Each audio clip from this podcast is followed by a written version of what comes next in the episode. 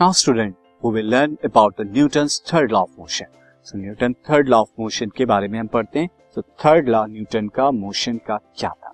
So third law of motion को student हम action and reaction भी कहते हैं। यानी, अगर किसी चीज़ पर आप एक्शन करते हैं तो वो चीज़ सेम फोर्स से आपको रिएक्ट करती है। कैसे? As you can see this boy is striking his hand on the wall wall पे वो स्ट्राइक करता है तो यहाँ पर वो क्या कर रहा है? एक्शन तो जिस फोर्स से वो एक्शन करेगा, सेम फोर्स से वॉल जो है उसको रिएक्शन करती है और इसी वजह से हम जब किसी वॉल पर अपना हाथ मारते हैं, हमें चोट इंजरी नहीं या आगे हम देखेंगे, जब हम बोट या शिप से उतरते हैं तो हम क्या करते हैं? आगे की तरफ़ चलते हैं, यहाँ ये रिएक्शन और उसका एक्शन क्या होता है? पीछे की तरफ़ जो है, लगती है फोर्स। तो ये एक्शन रिएक्शन जो होता है, ये न्यूटन का थर्ड लॉ कहता है। अब एग्जैक्टली में क्या कहता है, मैं आपको बता देता हूँ।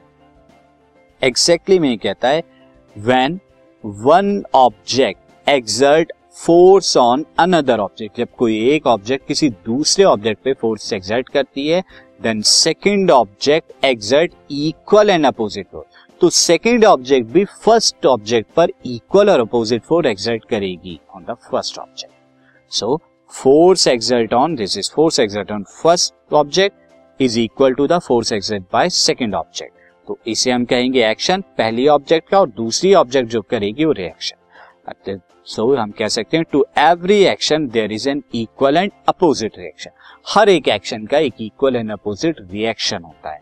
जैसे अगर आप यहाँ पर समझे, हमने यहाँ पर दो बैलेंस लिए हैं, आप इस बैलेंस की रीडिंग देखें लाइक like दिस मैं यहाँ पे आपको बता देता हूँ इस बैलेंस की अगर आप रीडिंग देखें और इस बैलेंस की रीडिंग देखें सेम है। दैट मीन सेम फोर्स आप अप्लाई कर रहे हैं। एक यहाँ अप्लाई हो रहा है और एक यहाँ एक्शन रिएक्शन हो रहा है। तो ये एक्शन और रिएक्शन जो है, ये न्यूटन का थर्ड लॉ कहता है। अब स्टूडेंट हम यहाँ पर कुछ एप्लीकेशन देखते हैं न्यूटन के थर्ड लॉ से कि हम किस तरह से चलते हैं। अगर आप यहाँ पर स्टूडेंट ध्यान से देखें, आप अपने फोर्स पैर की फोर्स नीचे ग्राउंड पर क्या लगा रहे हैं? फोर्स लगा रहे हैं। ग्राउंड पर। तो ग्राउंड भी क्या करेगा? ऊपर की तरफ़ एग्जर्ट करेगा एक और force same equal force exert करेगा। जिससे आप क्या कर पाते हैं? मूव कर पाते हैं।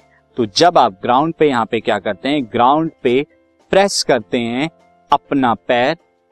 ग्राउंड पे प्रेस करते हैं हम अपना लेग तब क्या करता है? ग्राउंड भी क्या करेगा? Then ground exert exert equal force equal force on leg या on foot which help us which help us to move जो है हमें मूव करने के लिए या वॉक करने के लिए हेल्प करती एक और यहाँ पर एप्लीकेशन देखते हैं न्यूटन की थर्ड लॉ आप देख रहे हैं, यहाँ पर जैसे इस गर्ल ने आगे की तरफ़ जो है, क्या करी?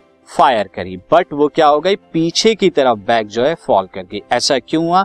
क्योंकि जब उसकी बुलेट आगे की तरफ़ गई दिस इज़ बुलेट, आगे की तरफ़ गई तो फोर्स जो हुआ, आगे की तरफ़ लगा। तो ये हमारा एक्शन हुआ। अब सेम फोर्स जो है, पीछे की तरफ़ जब रिएक्शन हुआ, और उस रिएक्शन की वजह से वो गर्ल्स गिर जाती। है स्टूडेंट एक और एग्जांपल से समझते हैं कि फ्लाइंग जेट और एरोप्लेन किस तरह से होते हैं। तो आप देख रहे हैं, जब फ्लाइंग जेट और एरोप्लेन उड़ते हैं तो क्या होता है? उनमें जब गैस का कंबस्शन होता है, यानी जलती हैं, गैस का कंबस्शन होता है तो गैस क्या होती है? नीचे की तरफ़ क्या लगाती है? फोर्स लगाती है, एक्शन करती है। तो उसके रिएक्शन के लिए ऊपर की तरफ़ उसका क्या होता है? रिएक्शन होता है और ये रिएक्शन क्या करता है? थ्रस्ट प्रोवाइड कराता है। ये थ्रस्ट जो है, प्रोवाइड कराएगा, जो कि हेल्प करेगा रॉकेट या एरोप्लेन को आगे की तरफ़ मूव कराने में। स्टूडेंट, ये कुछ हमारे क्या थे? ये कुछ एप्लीकेशन से। एक और एप्लीकेशन देखें, जैसे आप यहाँ देखें, यहाँ पर जो है, जब आगे की तरफ़ हम मूव कर रहे हैं तो बोर्ड क्या जा रही है? पीछे की तरफ़ जो है, यहाँ पर रही है। तो हम जब आगे की तरफ़ उतरते हैं तो वो हमारा एक्शन होता है। एंड सेम उसके रिएक्शन की वजह से रिएक्शन फोर्स की वजह से, ये बोर्ड पीछे की तरफ़ जाती है। स्टूडेंट ये कुछ एप्लीकेशन से Newton third law of motion this podcast is brought you by Hubhopper Shiksha Abhiyan अगर आपको ये पॉडकास्ट पसंद आया तो प्लीज़ लाइक शेयर और सब्सक्राइब करें और वीडियो क्लासेस के लिए शिक्षा अभियान के यूट्यूब चैनल पर जाएँ।